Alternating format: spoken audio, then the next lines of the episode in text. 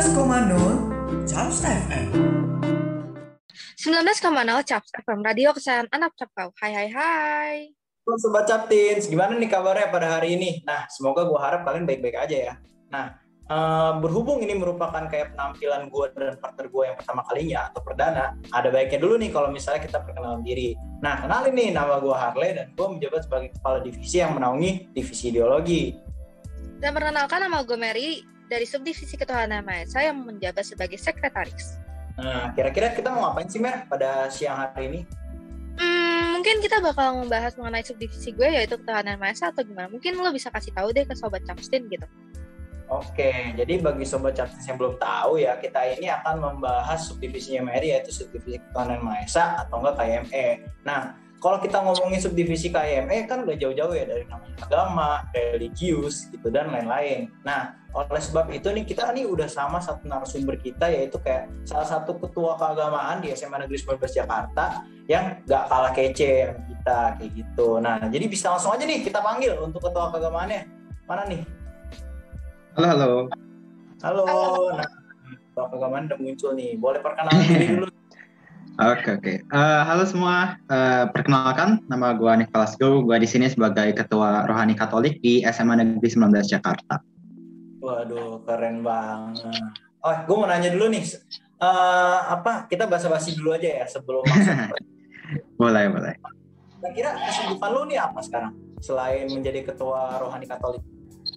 Eh, gue kebetulan selain di sini eh, aktif di Olimpiade sebenarnya. Gue ya seperti biasa lah katanya yang eh, air quotes katanya murid-murid ambis gitu. Ya jadi paling di luar ini gue ngejar Olimpiade sih gitu. Kesibukan gue rata-rata. Jadi kesibukannya Olimpiade dan ini ya dan ngurusin rohani Katolik ya. Iya. masih Banget. Udah ketua rohani, religius, terus ambis pinter lagi. Wah gila. Enggak lah. Banget ya sih kok. Enggak. terus eh, kan eh, kita udah PTM juga nih. Nah, terus kalau apa namanya keranggapan lu tentang PTM ini gimana? Apakah kayak lu lebih suka di PJJ apa kayak PTM aja? Eh, ada rasa campur aduk sih sebenarnya. Gue masuk PTM nih, yang pasti pertama kali masuk tuh beberapa minggu pertama rasanya capek banget. Beberapa hari pertama apalagi ya. Karena kayak tiba-tiba masuk stamina nya belum ada, udah langsung dipaksa full tatap muka ketemu orang lagi. Tapi ya masing-masing ada ceritanya lah. Dan menurut gue sih memang lebih seru dan lebih efektif sih PTM daripada PJJ. Gitu. Ya PTM. Iya. PTM bener lebih efektif sih. Banyak murid juga yang bilang kayak gitu. Oke. Nah, menurut gue sih udah cukup lah bahasa-basinya ya oleh Nicholas nih. Nah, kita bisa langsung aja ke pertanyaan kita nih dari Mary. Bisa dibacakan kan pertanyaan kita yang pertama? Oke, untuk pertanyaan pertama, keunikan apa sih yang ada di agama Katolik? Mungkin kalau Nicholas boleh ngejelasin nih ke kita. Oh, oh, Oke oke. Jadi agama Katolik ini sebenarnya eh, merupakan cabang dari keseluruhan agama Kristen. Jadi sebenarnya ada miskonsepsi ya kadang-kadang kayak Kristen Katolik apa sih bedanya? Eh, itu eh, berdasarkan dari satu cabang yang sama awalnya dari gereja perdana itu menjadi banyak cabang dan gereja Katolik ini sesuai iman kita percaya merupakan hasil langsung dari gereja yang pertama kali muncul di Roma saat itu. Jadi ini merupakan atau sifat yang biasa disebut tuh gereja apostolik ya. Gereja yang berasal dari para rasul langsung diberikan secara turun menurun. Ini gereja yang kita miliki sekarang. Dan memang ya gereja Katolik ini juga mempercayakan tradisi budaya, tradisi suci. Selain kitab suci, kita mengimani beberapa hal lain sih. Jadi ada beberapa sumber lain iman yang kita percayai. Ya kurang lebih gitu. Oh, Oke, jadi kalau gua tarik kesimpulannya sedikit ya, eh, Katolik ini merupakan kayak suatu cabang gitu ya dari Kristen ya. Padahal, padahal dulunya cuma ada satu agama kayak Kristen gitu ya, Nick. Kayak dulu cuma Eh, ada. Kalau lebih tepatnya dulu sih eh, gereja perdana. Waktu itu kan memang umat Kristen di saat itu eh, abad pertama abad kedua itu masih lebih dikit. Nah seiring Oh. perkembangan waktu tuh mereka berpisah jadi banyak-banyak gereja. Ada gereja Ortodoks Timur ada gereja yang ada di Konstantinopel ada gereja Katolik Roma ada gereja dan mungkin di abad pertengahan nanti pecah lagi ada gereja Protestan Lutheran Anglikan dan lain-lain. Iya makanya kayak kalau kalian lihat gereja-gereja di Indonesia ini kan banyak ya kayak ada ya ya lu bilang gereja Katolik terus juga kalau gereja Kristen kan yang setahu gue tuh banyak banget kayak ada GKI, Hmm, iya. GBI, KRI itu beda-beda lagi alirannya kayak maksudnya cara mungkin cara tata cara peribadahannya yang beda ya tapi ya maksudnya menyembahnya tetap Tuhan tetap Tuhan gitu loh Ya benar. Mungkin ada beberapa ketidaksepahaman akan doktrin lah. Tapi ya intinya ya pasti kembali ke Tuhan. Oke itu kalau dari gue dari Mary gimana nih ada tanggapan atau apa? gue ada pertanyaan nih karena tadi kan kalau Nicholas juga ada menjawab kalau ada kegiatan suci kan atau perayaan suci nah kalau Nicholas boleh nggak sih ngejelasin ke kita perayaan suci itu apa sih dan contoh-contohnya mungkin bisa kok Nicholas kasih tahu ke kita gitu Oh, Oke, Eh, di agama Katolik sendiri itu ada dua eh, hari suci yang sangat penting, yaitu hari Paskah dan Natal. Mungkin ini sama seperti semua agama Kristen yang umum lainnya ya. Di agama Katolik itu merayakan Paskah itu dipersiapkan sudah eh, sebulan sebelumnya. Masuk dari Rabu Abu itu seluruh umat Katolik diwajibkan berpuasa dan berpantang.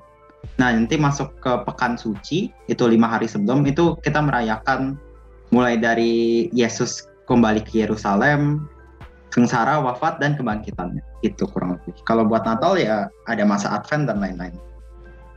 Oke, jadi kalau dari yang gue tangkep nih kayak eh, intinya kayak Katolik tuh bukannya ini apa gimana ya, tapi kayak Katolik tuh lebih ribet ya, kayak lo harus berpantang dulu, harus berpuasa, tapi itu semua sepadan karena lo kayak menyambut eh, kayak kebangkitan Tuhan Yesus kan, Paskah dan juga ibaratnya eh, Natal lo menyambut kelahiran Tuhan Yesus banyak persiapan sih ya. Emang menurut gue itu sepadan sih dan worth it banget kayak lo harus berpuasa dulu, berpantang dulu dan juga ntar akhirnya lo udah apa lu bakal senang gara-gara kayak lu merayakan itu bersama dengan mungkin keluarga dan teman-teman kayak gitu.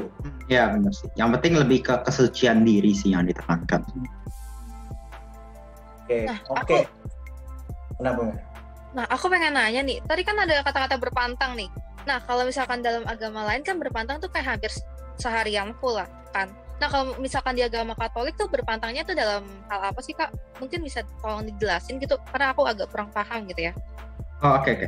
Kalau di agama Katolik sendiri berpantang yang dimaksud tuh menjauhi dari nafsu duniawi. Dan ini gue yakin bukan cuma di agama Katolik doang. Ini merupakan suatu ajaran atau sudut pandang yang dianut di seluruh agama. Yang gue pasti itu Hindu percaya bahwa kita harus menjauhi dari hal-hal duniawi. Dan setahu gue ya mungkin bisa salah juga Buddha juga mengajarkan bahwa kita harus menjauhi dari hal-hal duniawi dan lain-lain. Nah, yang diajarkan dalam berpantang ini adalah kita harus menjauhi dari uh, hawa nafsu kita sendiri, menguasai diri kita masing-masing gitu. Jadi dengan berpantang ini kayak ibaratnya tujuannya itu supaya kita lebih bisa mengendalikan diri kita sendiri, emosi diri kita dan lain-lain kayak gitu. Ya, ya, ya, ya itu poin bagus banget. Jadi selain berpantang secara materi, misalnya pantang uh, makan daging atau dan sebagainya, kita juga bisa berpantang dalam emosi kita. Mungkin kita pantang memaki orang lain dan hal-hal seperti itu. Itu merupakan pantangan yang valid menurut gue. Hmm, jadi, aduh, ini berguna banget nih buat kayak orang yang nggak sabaran gitu ya nih kayak, kayak maksudnya berpantangnya Hmm. ya bener-bener kayak ibaratnya berpantang kayak sifat yang paling kita sering ngelakuin kesalahan lah kayak sering makan kayak gue denger-denger juga temen gue yang katolik ada yang berpantang makan daging gitu ada yang berpantang nggak buka HP cuman ibaratnya ya cuman beberapa jam doang gitu nggak seharian kayak gitu oh ya dan mereka bener-bener ini sih kayak niat banget gitu loh kayak berpantangnya karena katanya kalau misalnya eh, ini kalau misalnya ngelanggar ada hukumannya atau apa sih gue lu gue kayak gue pengen tahu di, di situ Sebenarnya gak ada hukuman sih. Itu uh, menurut gua sih atau sebagai sudut pandang gua aja aja itu merupakan momentum dari kita sendiri. Jadi kita yang memberi arti dari pantangan kita. Jadi kita berpantang bukan karena ada hukuman, tapi kita yang ngartiin sendiri. Kita berjuang itu untuk diri kita menjadi semakin lebih baik. Jadi mungkin itu menurut gua kenapa banyak orang uh, sangat kuat ya dalam berpantangnya.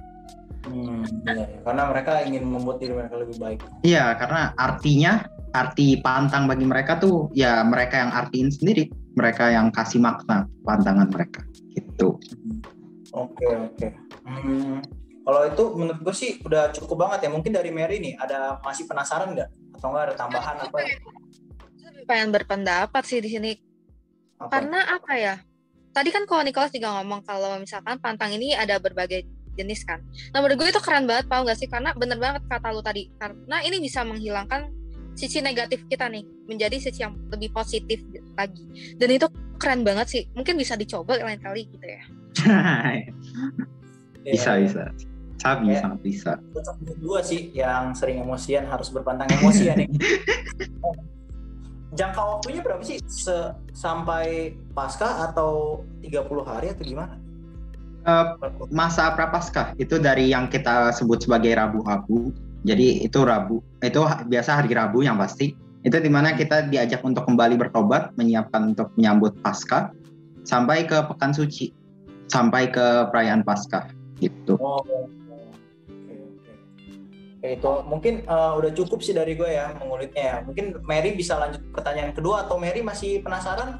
Ya, silakan nih. nggak ada kayak udah cukup gak sih mendalami keunikannya gitu kayak wah gila keren-keren Banget. banget gitu ya Banget. mungkin Gue baru tahu ya, kayak agama Katolik tuh begini, keren keren. iya sama saya juga baru tahu gitu ya jadi mending oke kita next aja kali ya pertanyaan selanjutnya untuk pertanyaan selanjutnya di saat kejadian apa sih kakak tuh bersyukur banget sama Tuhan mungkin bisa kakak kasih tahu kejadiannya itu apa gitu Oh, eh, oke. Tapi ini agak sedikit ini dulu sih harus ada background dulu. Ya, Oh. jadi agak agak ini ya, nggak langsung menjawab sih. Jadi kurang Oke. lebih gini. Eh, buat tahun ini eh, resolusi yang gua ambil, ya resolusi ini banget ya. Cuman ya kurang lebih resolusi tahun ini adalah untuk appreciate, menghargai, menghargai perjuangan, menghargai kesedihan, menghargai sukacita, menghargai seluruh yang ada di hidup setiap detik, setiap waktu itu harus dihargai. Karena itu bukan hal yang gratis. Nah, hal ini nih gua dapat sesudah sebenarnya bukan merenung juga sih, sesudah berpikir. Mungkin pernah nggak sih kita semua di sini bertanya-tanya kayak kita hidup buat apa sih? Jatuhnya kalau kita ngelihat materi doang, apa yang kita peroleh kan ujungnya juga gak, gak ada, the end. Apa yang datang dari tanah kembali jadi tanah, ya gak? Nah ini eh, dari pikiran ini gue uh, berpikir lantas buat apa sih kita hidup? Buat mati doang. Jadi ngapain kita berusaha ini? Nah eh, atau dalam ini merupakan suatu masalah yang udah umum banget ya. Apa arti dari hidup? Dan banyak memang eh, orang-orang bijak dan filsuf yang ber- eh, berpikir tentang hal ini. Eh, dan gue sempat baca bukan baca juga sih gue denger gitu jadi eh, salah satu bukunya karya seorang filsuf terkenal namanya Viktor Frankl. Jadi dia tuh merupakan seorang Yahudi di masa Nazi Jerman. Jadi dia masuk ke kamp konsentrasi. Di situ dia melihat orang-orang disiksa. Nah, tapi dari sono dia bertanya, biarpun mereka udah disiksa sedemikian parah apa pun, keluarga dibunuh, mereka masih ingin hidup. Pertanyaannya buat apa? Apa apa arti hidup buat mereka gitu? Dari situ dia merumuskan sebuah hipotesis. Hidup itu bagaikan sebuah uh, jumper, sweater yang harus kita rajut sendiri. Artinya, kita nggak bisa dapat artinya dari orang lain dan kita nggak bisa dapat artinya dari orang tua, dari teman. Kita harus mengartikan itu sendiri. Atau dalam uh, sebuah quotes dari seorang filsuf terkenal juga, Friedrich Nietzsche, Nietzsche dia bilang uh, tidak ada yang bisa membangun jembatan yang akan kamu lewati untuk melewati sungai kehidupan kecuali kamu sendiri. Nah dari situ gue mulai sadar bahwa oh memang yang bermakna tuh bukan hasilnya. Kalau biasa kalau kita ulangan kan ini, yang yang penting tuh bukan hasil tapi proses gitu biasa guru ya, ngomong. Tapi ya menurut gue itu memang harus di take secara literal dalam kehidupan kita. Karena kalau kita melihat pada hasil kembali lagi semua yang akan dari tanah akan kembali dari tanah. Tapi kita lihat prosesnya, eh, pengalaman yang kita dapat, teman yang kita temui, dan setiap detik hidup kita semuanya itu harus diapresiasi. Itu gue bersyukur banget bisa uh, dapat pola pikir seperti itu sih sebenarnya kurang lebih gitu. Oke, jadi gue coba ambil kesimpulan ya dari apa yang kita ngomong. Jadi kayak lo itu benar-benar bersyukur banget karena resolusi lo ini kayak lo mendapat pola pikir baru lah, sudut pandang baru dan juga ibaratnya cara berpikir yang baru dan otomatis kayak ibaratnya lo jadi kita lebih jadi dewasa, lebih jadi bijak gak sih karena kan udah bertambah tua juga, udah bertambah umur juga. Nah dan gue pengen garis bawah lagi tadi yang lu ngomong semua nih, gue juga ada catat dikit kan. Nah gue suka banget apa yang lu bilang itu kayak yang pertama apa arti hidup kayak bener banget gue yakin semua orang yang ngedengerin podcast ini semua orang di SMA Negeri 19 Jakarta dan semua orang lah di dunia ini pasti pernah satu kali ataupun berkali-kali bertanya kayak apa sih arti hidup? Buat apa sih gue hidup? Kenapa sih gue dilahirin kayak gini?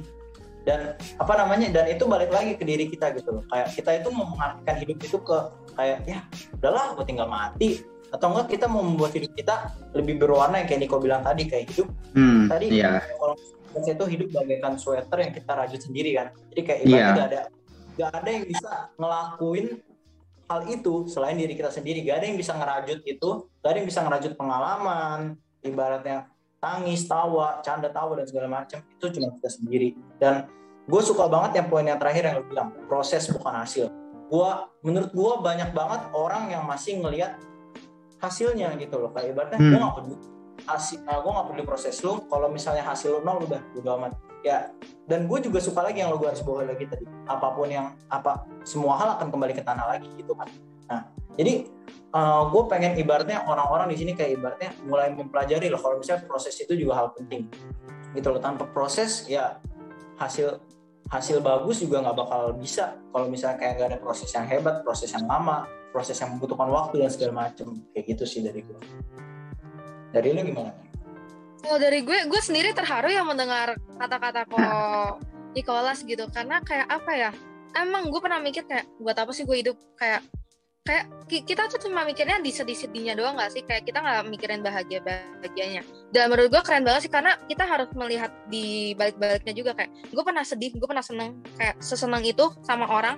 Dan menurut gue dari proses itu kita bisa menjadi seseorang yang lebih baik lagi dan bisa mencapai sampai hari ini gitu dan menurut gue itu keren banget dan itu bisa jadi pelajaran juga sih oke oke Eh, kira-kira ada pertanyaan lagi ya nih Mer? Buat Kak Nicholas ini udah makin seru nih kayaknya. Ada dong ada dong. Untuk pertanyaan selanjutnya akan gue bacain lagi ya. Oke. Oke untuk pertanyaan selanjutnya apakah ada kejadian buat iman kakak Nicholas ini? Goyah gitu mungkin ada nggak sih kau kejadian kayak gitu? Bisa kali diceritain. Sejujurnya sih ya kalau gue ngomong jujur, gue nggak pernah merasakan kayak iman gue tergoyahkan tuh sejujurnya nggak pernah. Kenapa? Karena gue mengimani suatu agama eh, sebagai kepercayaan gue dan sebagai aturan moral yang gue anut untuk berinteraksi terhadap sesama. Dan memang eh, mungkin bagi yang rada-rada skeptis, bagi yang eh, alirannya ke situ, mungkin bisa ada yang menyebut itu seperti indoktrinasi. Tapi menurut gue bukan karena eh, iman gue, kepercayaan gue ini ini dibangun dari hubungan antara sesama dan antara Tuhan. Jadi eh, mungkin di saat-saat nanti ya gue nggak tahu juga. Jika ada masalah antara sesama atau Tuhan, mungkin iman gue bisa goyah. Namun ya puji Tuhan sampai sekarang tidak ada masalah. oke terus ya gue suka banget sih ini kayak ibaratnya eh, lu bener-bener kayak ibarat gak ada kejadian yang buat teman lu goyah gitu loh nah gue pengen jadi ini nih kayak pengen garis bawahi omongan lu tadi. Ibaratnya gue pengen ibaratnya kita semua nih jadikan contoh apa yang apa yang Nicholas ngomong gitu. Kayak ibaratnya jangan gegara kalian udah maksudnya kalian di, dikasih ujian gitu sama Tuhan. Kayak kalian langsung ngedown kalian langsung kayak aduh Tuhan tuh apaan sih? Gitu loh. Apaan sih? Katanya Tuhan selalu ada buat kita. Ya Tuhan itu ada tapi kalian aja yang menganggap Tuhan itu ada. Karena gue jujur juga pernah apa namanya eh, pernah eh, nonton video gitu ya. Ada orang bertanya mengenai kayak ibaratnya eh, ada orang kayak orang bertanya kayak kenapa sih eh, ma- mana Tuhan itu? Mana Tuhan? gitu dia mempertanyakan keberadaan Tuhan gitu. Dan gue suka banget sama jawaban orang yang menjawab itu kayak Tuhan itu ada cuman kamu doang yang gak datang kepada Tuhan. Kayak gitu. Dan itu sih yang gue suka kayak gitu. Ya bener banget sih. dari Mary mungkin ada tambahan atau apa Hmm, nggak ada sih mungkin kita lanjut aja kali ya ke pertanyaan berikutnya sip sip Oke, untuk pertanyaan berikutnya, ada nggak sih sesuatu yang membuat kakak suka sama agama yang kakak anut sekarang, yaitu agama Katolik? Dan apakah hal tersebut yang membuat kakak nyaman sama agama kakak sekarang? Mungkin bisa kak dijelasin. Oke, eh, yang pertama pasti gue dari lah, gue lahir di keluarga Katolik dan tentunya itu berpengaruh banget karena seiring perkembangan hidup gue uh, lewat agama ini gue udah ketemu banyak orang banyak teman-teman yang menginspirasi dan juga banyak organisasi-organisasi yang gak bakalan gue temui seandainya gue bukan agama Katolik. Jadi uh, mungkin ya karena memang udah dari kecil, udah dari ini, makanya bisa nyaman dan memang karena yang sekali lagi gue percaya dan gue imani memang ajaran gereja dalam berinteraksi dengan sesama. Gitu sih. Jadi kenapa gue bisa nyaman. Hmm, jadi kalau misalnya gue garis bawah ini kayak ibaratnya lu udah dari kecil kan ibaratnya maksudnya lu dari lahir pun mungkin udah diajarin kayak misalnya ajaran Katolik tuh kayak gimana dan lu juga bilang kan lu dari keluarga Katolik gitu dan dia sih bener-bener otomatis kayak uh, itu bakal merefer kayak yang lu bilang tadi kayak misalnya gue udah nyaman gitu loh. Karena dari kecilnya pun lu kayak gitu. Dan lu bilang juga tadi kayak gue bak gue nggak bakal nemu organisasi-organisasi teman-teman yang menginspirasi kalau misalnya nggak ada uh, agama Katolik. Ya itu menurut gue juga ibaratnya lebih ke arah takdir gak sih? Kayak ibaratnya Tuhan itu udah mau lu kayak gini Tuhan itu udah bakal kayak nempatin lu di sini. Dan ya Tuhan itu udah percaya sama lu dan Tuhan itu percaya sama kita semua dan tinggal kita doang sih yang apa namanya yang mau yang tinggal kita doang yang melakukannya. Kita mau ngelakuin apa enggak? Kita mau semangat apa enggak? Itu sih dari gue kalau dari Mary gimana? Hmm dari gue nggak ada gitu karena sangat-sangat buat tersentuh gitu ya. um, ya pernyataan dari sekolah sini banget. Ya, oke dari Mary mungkin masih ada pertanyaan lagi nih? Apa masih gimana? ada. Tapi sayangnya ini adalah pertanyaan terakhir kok. Oke okay, pertanyaan terakhir oke okay. langsung aja ya gue bacain untuk pertanyaan terakhir, kalau misalkan terjadi salah paham atau ada seseorang menjelaskan dari agama Katolik sendiri yang menjelaskan agama lain, apa sih pendapat atau tindakan yang Konikolas lakuin gitu? Mungkin Konikolas boleh kasih tahu gitu. Uh, idealnya ya, kalau idealnya kalau ini merupakan soal ulangan, pasti jawabannya itu kita menegur, terus kita kasih tahu dia yang benar dan lain-lain. Tapi sejujurnya ini mungkin agak sedikit kontroversial ya. Uh, saya punya pandangan yang rada-rada berbeda. Kalau ada orang yang menjelekkan agama lain atau orang lain menjelekkan agama kita, atau nggak usah agama deh, apa pun terkait diri kita, kepribadian kita, teman kita, status kita dan lain-lain, uh, filosofi yang gue angkat tuh selalu ya biarin aja mereka they are entitled to their own opinion mereka boleh punya opini mereka sendiri kalau mereka menganggap kita kurang baik ya bebas. Toh memang opini mereka berpengaruh apa? Emang opini mereka membangun uh, pribadi kita? Nah jadi menurut gue ya gak masalah bagi gue ya. Justru ketika seorang mengkritisi bukan mengkritisi mengkritisi wajar. Ketika orang memaki bukan hanya agama namun diri kita kepribadian kita dan lain-lain mereka tuh sedang memproyeksikan uh, kekesalan mereka sendiri. Dan kalau dari hasil yang gue lihat ya apa pun yang lu lakuin jadi istilah kalau lu berdebat sama batu lu nggak bakal bisa menang. Mau lu kasih argumen yang paling bagus sedunia pun batunya bakal diam doang. Mereka cuman balikin aja kata-kata yang sama. Nah itu menurut gua hal yang sama. Kalau lu ketemu orang yang memang memang kerja yang maki-maki agama orang lain, memang menjelek-jelekan orang lain, mau lu bikin argumen seindah apa pun, sepuitis apa pun, ya dia nggak bakal menerima karena memang dia bukan uh, yang tindakan yang dia lakukan tuh bukan didasarkan oleh suatu hal yang rasional. Jadi ya menurut gua buang-buang tenaga sih, biarin aja mereka membenci, biarin mereka ini, atau memang itu gak ada pengaruhnya ke gua ya gak masalah gitu. Oke gue jujur jujur ya bener-bener gue suka banget sama jawaban lu. Kayak ibaratnya ya kalau misalnya lu nanya orang pertanyaan kayak gini pasti kebanyakan orang bakal jawab iya bener yang lu bilang. Udah gue bakal ngekritik dan bakal bilang kayak itu tindakan yang gak baik apa segala macam udah kayak basi banget gak sih? Common banget pertanyaan kayak gitu gitu. Eh jawaban kayak gitu maksudnya. Dan lu di sini kayak gue suka banget karena gue jujur juga gue termasuk orang yang bisa ngerespect bisa mencoba untuk mengerti kayak kalau orang punya pandangan kayak orang punya POV POV baru gitu. Karena menurut gue pandangan itu ada banyak. Dan gue suka juga pendapat lo yang lu, lu bilang kayak ibaratnya mau orang ngekritik kita se ini apa pun orang ngatain kita segini apa pun yang penting kan yang tahu diri kita itu kan kita. Yang tahu kita salah apa enggak kita. Bisa aja dia ngekritik gegara dia nggak tahu apa-apa. Bisa aja dia ngekritik gegara dia cuman kayak dikambing hitamkan mungkin. Dia tahu yang dia tahunya yang enggak se dia tahunya malah uh, ini dia tahu dia tuh dia tahu bukan hal yang benar gitu. Nah gue juga pengen gue suka banget kayak yang lu bilang ibaratnya lu berdebat sama batu pun ya lu nggak bakal menang. Karena apa? Ya mau lu mau ngomong seapapun lu mau ngomong se lu udah ngomong-ngomong sampai mulut lu berbusa kan lu juga udah nggak bakal bisa gitu loh. Karena ya balik lagi dia orangnya bakal orangnya nggak bakal peduli sama lu. Dia cuma peduli sama diri dia sendiri ya karena itu sih. Ya bener juga. Ya apa namanya? Gue suka banget uh, di saat lu ngomong kayak ibaratnya udah biarin aja. Kita yang penting fokus kembangin diri kita sendiri.